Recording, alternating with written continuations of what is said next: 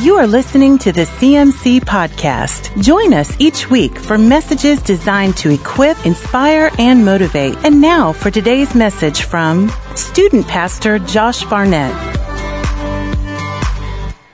Well, good evening, church. Uh, my name is Josh Barnett. I'm the youth pastor here at the church. Uh, I want to welcome you to our 11th and final part of James. This has been an incredible study as we have gone uh, literally verse by verse. Every chapter, every verse, we have gone all the way through James. If you've missed any of it or you want to re listen or re watch any of the podcasts, you definitely can do that. You can, you can get online, you can go on YouTube, you can check all of those out. Um, church, I, I, want to encourage you that it's so important that we don't just. Um, read and study the Bible or one book of the Bible one time all the way through, but that we do it over and over and over again. We've got to understand that this, this is a living word that we have. This is something that the Holy Spirit wants to constantly reveal Himself to us as we read it over and over. And our goal in reading this word is we want to become like the word. We want to be like the Word. We want to, we want to become more like Christ, more like our Lord. Ephesians 5 1 says that we are to imitate God and walk in love in all that we do. And I, you know, the church, the more that we read the Word, the more that we study it, the more that we actually recognize the voice of the Lord, the more that we recognize His voice, and it's the easier that we are led by the Holy Spirit. The more we read it, the more it will be in us, the, the, the more hope that we will have, the more love that we will have, and the more like Jesus we will be. And so, as we wrap up James, as we bring all of this together, I just want to take tonight to conclude this and to bring some major themes together that James covered. I want to do a broad overview. I want to talk about some of the highlights that James goes through uh, in here. And so, you know, don't, I want to encourage you, don't check out during this time just because we've listened to the first five chapters, but really tune in. It's very easy to think thoughts like, well, I know that, or I've heard that, or like, yeah, I got that. And I, I, w- I want to let you know, church, that's actually a very religious way to think. Every time we open the Word, we should open it looking in the mirror, self evaluating ourselves, asking the Holy Spirit to speak to us. And, and most of the time, you know, I found in my own life, maybe you have too, that when we think we've gotten something, something down, it's usually a sign that we don't.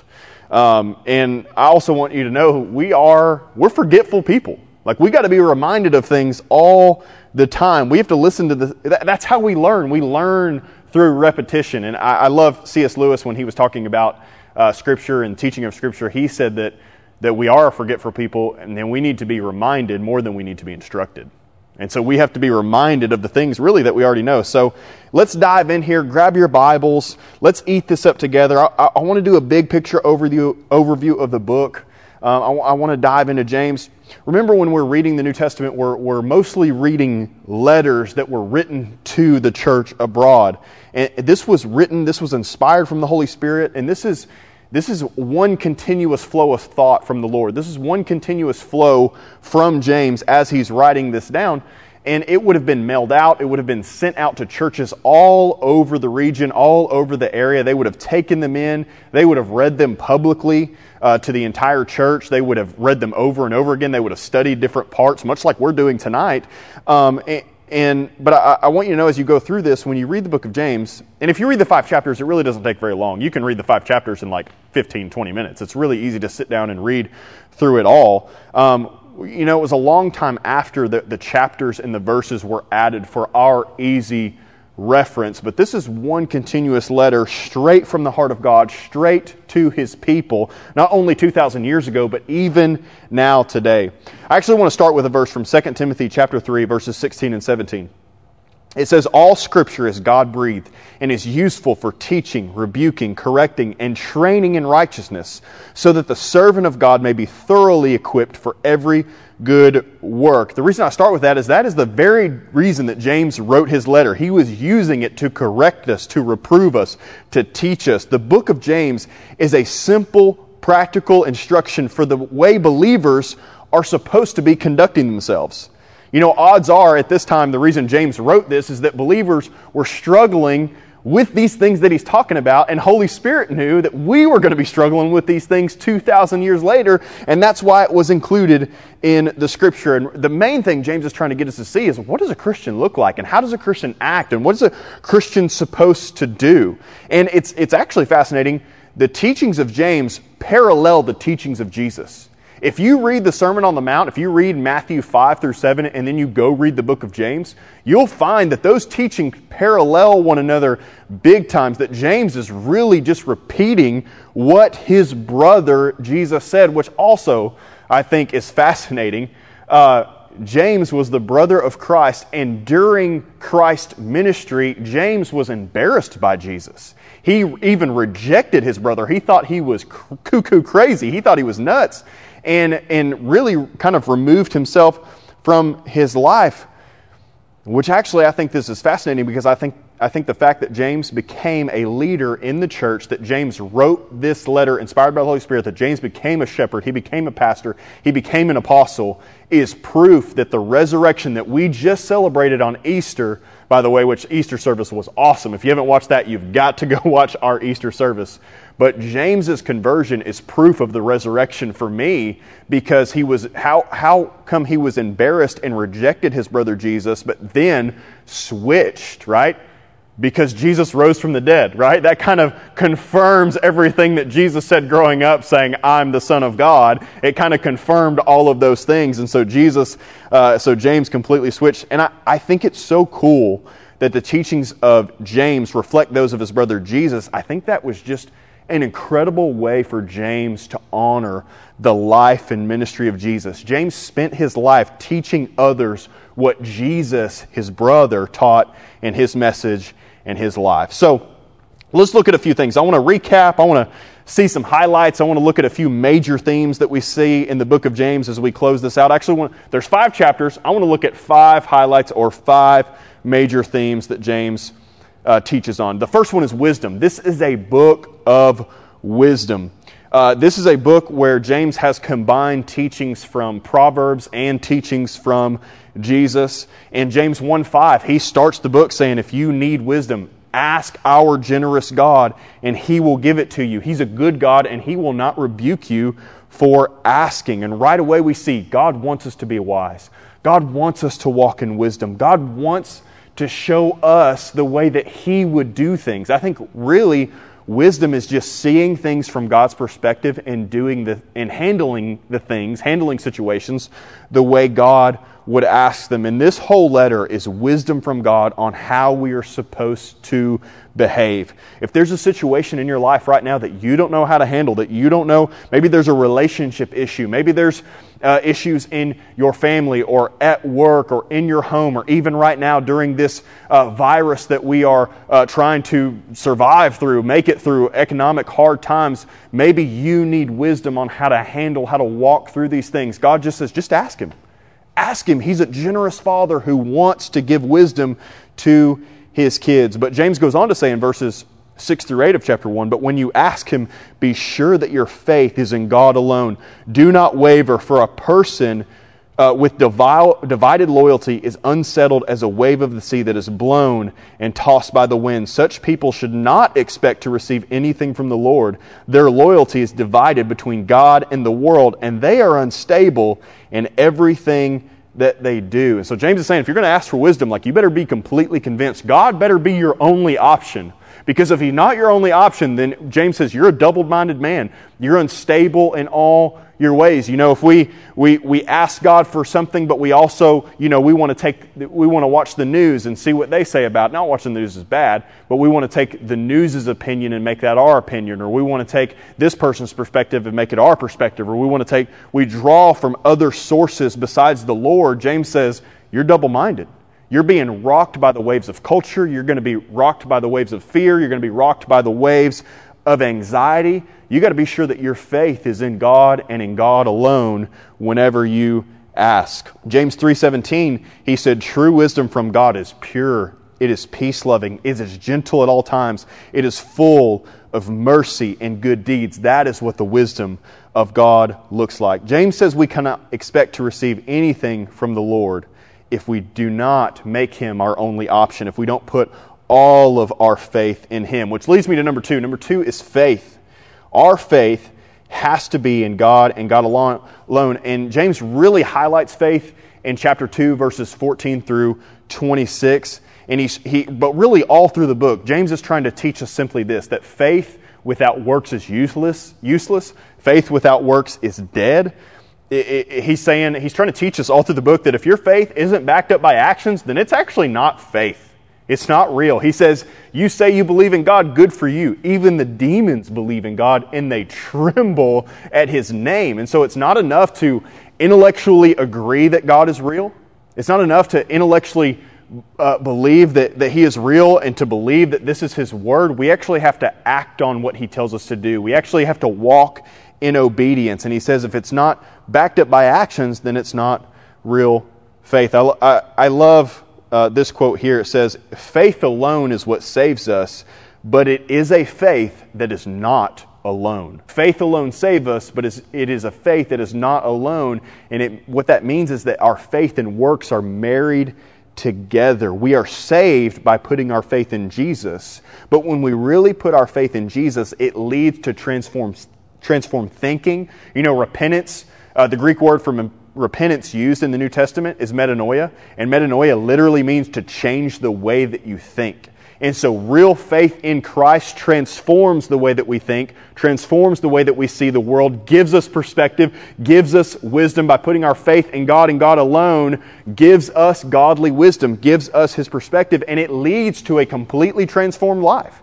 And so, if nothing changed about you saying a little prayer, then you may not have real faith. It may not actually be real because it is a transformed life. Genuine faith always results in obeying the teachings of Christ. Genuine faith always results in obedience to the teachings of Jesus. Good works don't save us, but they do prove that we are saved. Good works are the, they don't save us.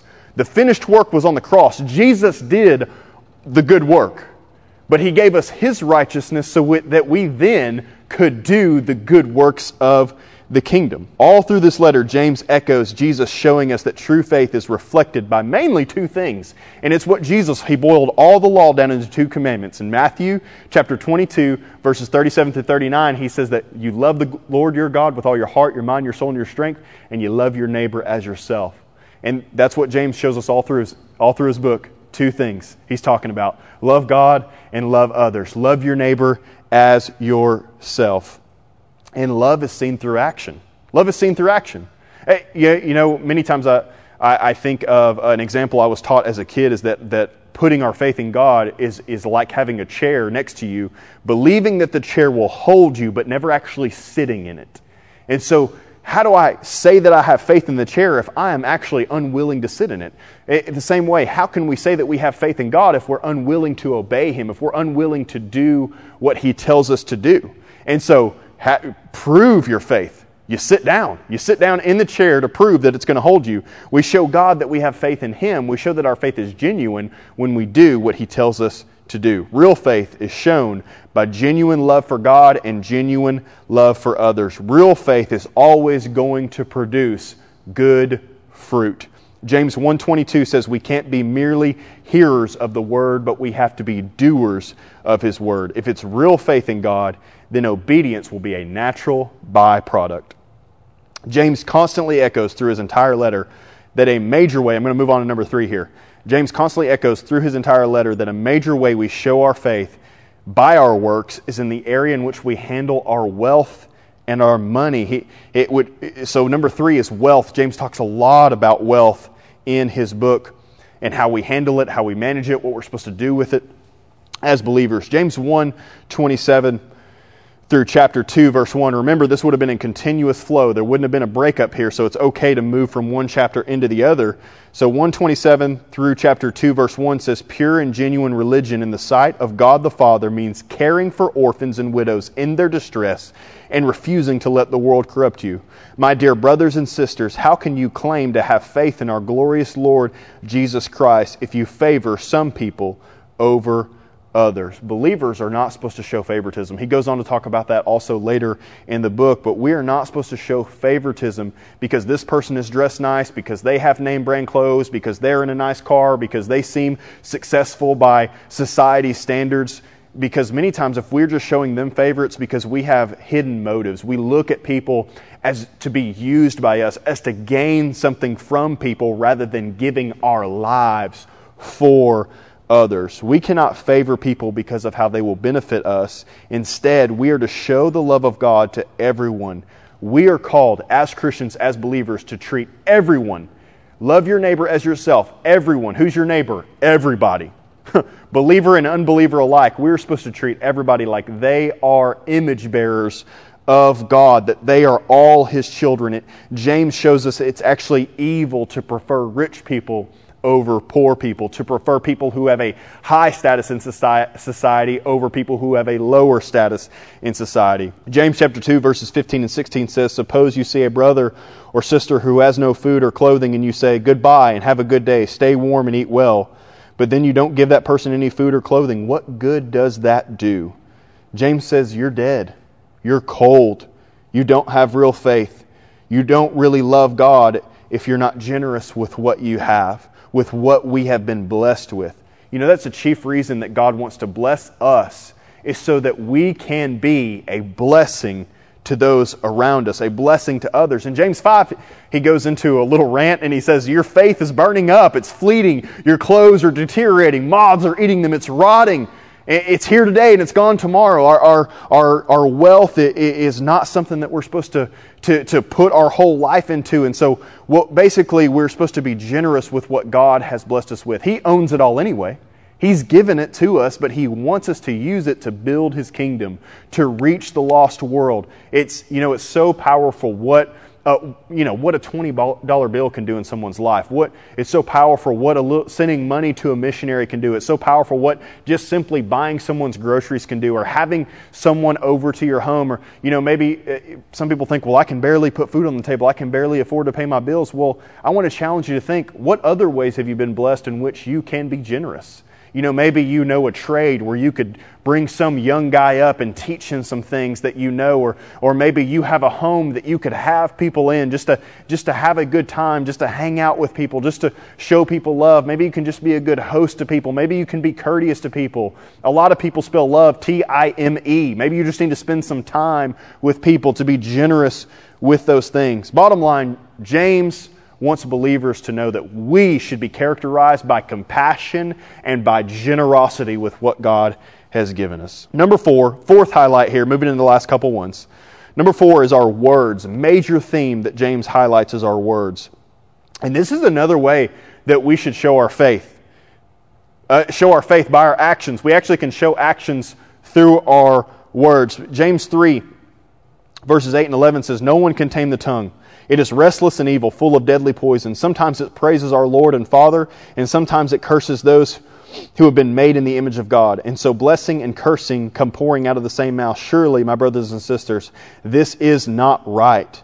Does a spring of, wa- of water bubble out both fresh and bitter water. What James is showing us here is like we it's not right. We should not bless people in, one side of the uh, cheek and then turn around and gossip about them. We can't go praise the Lord and then go gossip about people or go slander people or go run people down, but everything that comes out of our mouths should be a blessing not only to God but to his people. Again, faith in action, loving God with our words, loving people with our words. We cannot say we are a people of faith and then talk like we are not. We cannot be believers and curse people created in God's image. We cannot condemn others behind their backs through gossip and slander. And James talks about we can't distort the truth, like let our yes be yes and our no be no's. He is actually, again, reflecting the teaching of Jesus. He's actually echoing the teaching of Jesus. Don't swear by heaven. Let your yes be yes and your no be no.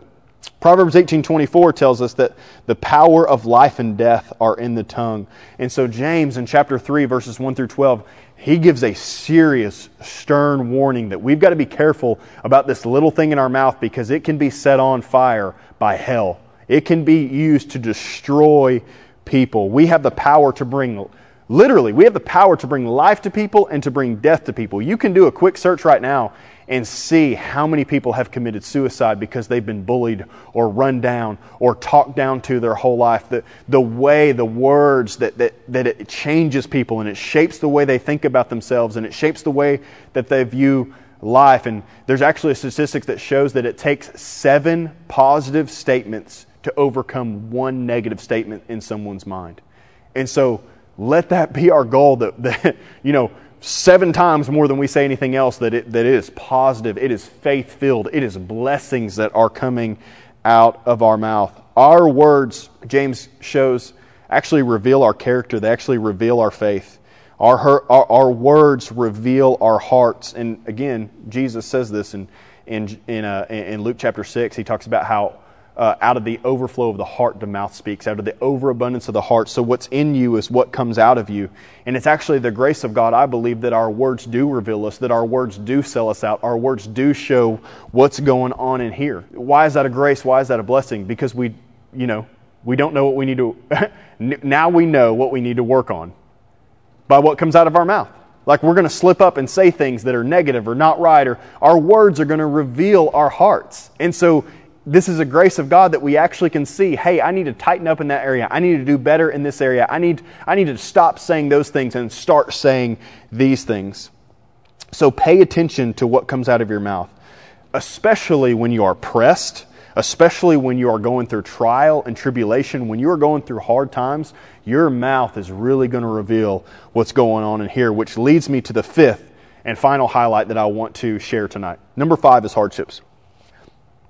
James addresses that we are going to go through hard times. We are going to go through trials and tribulations. Actually, the, he starts the book, James chapter 1, verse 2 through 5. He starts the book giving us wisdom from the Lord right here. Dear brothers and sisters, when troubles of any kind come your way, consider it an opportunity for great joy. Like what? Like when hardships comes, when hard times comes, I'm supposed to consider that joy? And James is saying, yes, like look at it through God's perspective because he goes on in verse 3 he says, For you know that when your faith is tested, your endurance has a chance to grow. So let it grow. And when endurance is fully developed, you will be perfect and complete, needing nothing. Trials, temptations, hardships, they really show what kind of Christian we are. They really show what kind of believer they are. They really shows and reveals our character, shows what we need to work on. But really they should they should cause us to turn to God in wisdom. They should to turn to God for wisdom, to look to Him. Wisdom can cause us to see our hardships through a new perspective. God will give us this wisdom if we have the faith to ask for it, because uh, because true wisdom believes that God is good despite our circumstances. We've got to know, and James talks about this as well, that, that trials and temptations they don't come from the Lord. Hardship doesn't come from God. Even this COVID 19 virus that we're fighting right now across the world, across our nation, it's not from the Lord. It's not of His character. It's not from Him. Now, I believe that God is going to use it, that He's going to use it for our good and His glory. and that's one of the most fascinating things about our hardships is that God, He doesn't facilitate them, but He uses them to develop our faith, to test our faith, to grow our endurance, to make us completely whole. I love that word, completely whole and mature and lacking nothing. Tr- true wisdom believes that God is good despite what's going on around us, especially in the area. And this is how I love, He puts it all together in hardship because when hardship comes, it's going to come. But it shows us that when we put our faith and trust in Him, that it's going to affect the areas of our finances, our wealth, and our words, that all of these things are coming together. And James is saying, when these things come, here's how you're going to act. These things are going to cause the real you to come out. So make sure that you really are who you say you are, that you really have faith in God, that you really believe He is who He says He is. James, through his entire book, is simply echoing love God and love your neighbor as yourself. And he gave us some very practical ways that we can do that. The Holy Spirit wants to sit down with us. He wants to sit down with us in the book of James. He wants us to do a self examination. As you read James, ask the Lord to show you the ways in which you lack in these areas and ask Him to help you strengthen those weak areas. Now, as we end here tonight, um, during this time, I know that we are facing hardships as a church, as a nation, as a family, uh, across our nation, health and financial.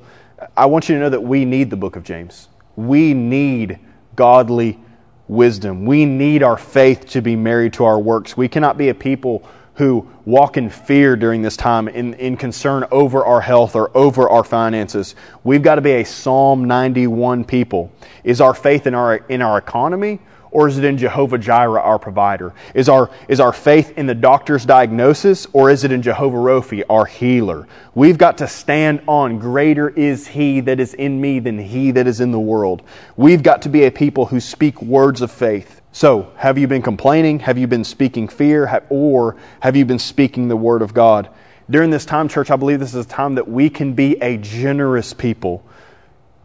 I don't believe it's a time to shame those who were not prepared economically for a time like this, but it's a time for us to show the goodness of God by sharing what we have with those who are in need. We've got to be a people of compassion for believers and unbelievers. This is a time where even just through our wealth, just through our finances, just through what we've been blessed with, that we can shine bright to the world, that we can really be a city on a hill, that we can be a lighthouse, that we can shine light forth into the darkness, that the church can be a beacon of hope during this time. It's Christ in me that is the hope of glory. And as Christ is, Christ is in me, I've got hope to shine to the world. James was teaching all through here.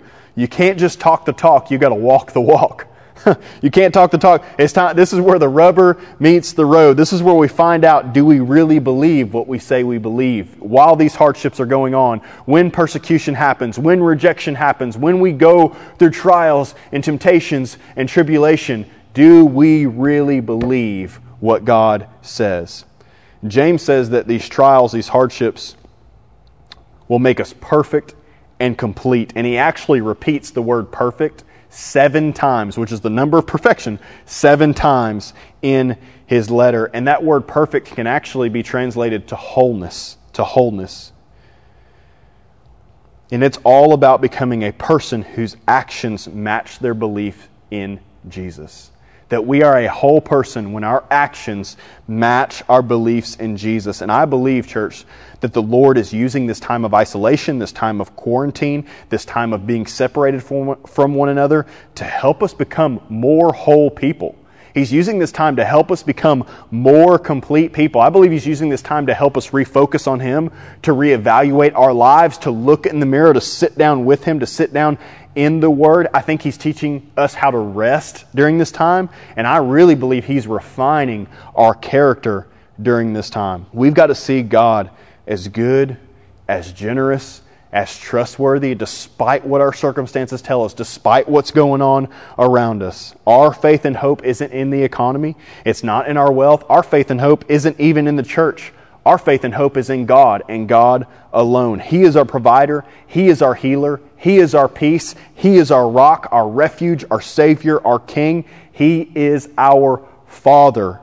And I want to end with a couple of my favorite verses from James. Chapter 1, verses 17 through 18 says, Whatever is good and perfect is a gift coming down to us from God our Father, who created all the lights in the heavens. He never changes or casts a shifting shadow. He, he chose to give birth to us by giving us His true word, and we, out of all creation, have become His prized possession. And then James chapter 4, verse 8 says, If you will draw near to God, He will draw near to you.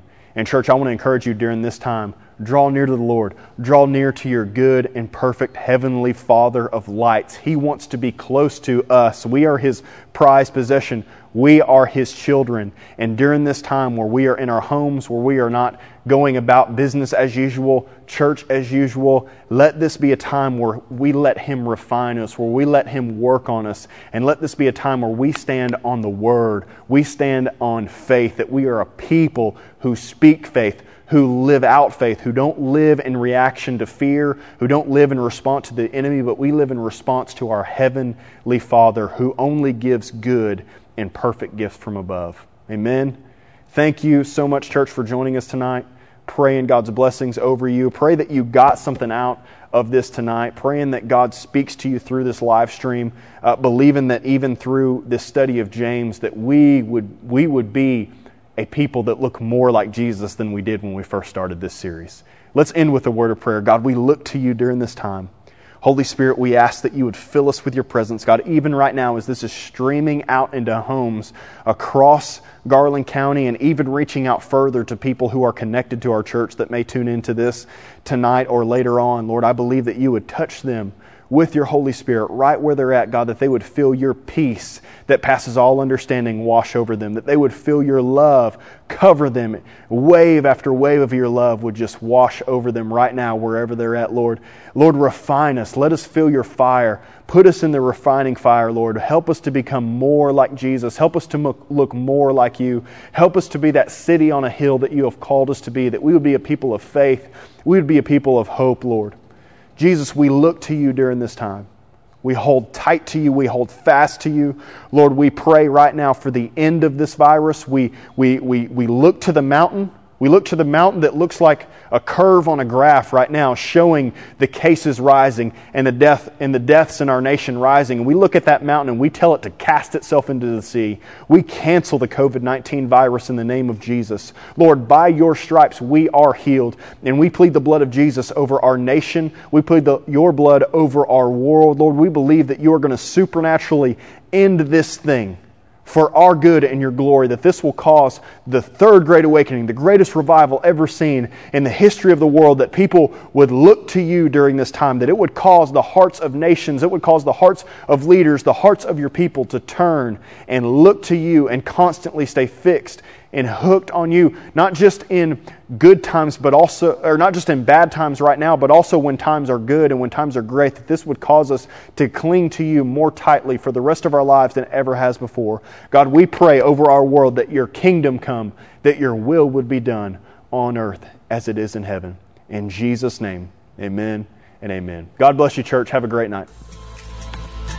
You have been listening to the CMC podcast. For more information about CMC, our different conferences, Christian school, college internship, resources, and more, go to cmchurch.com.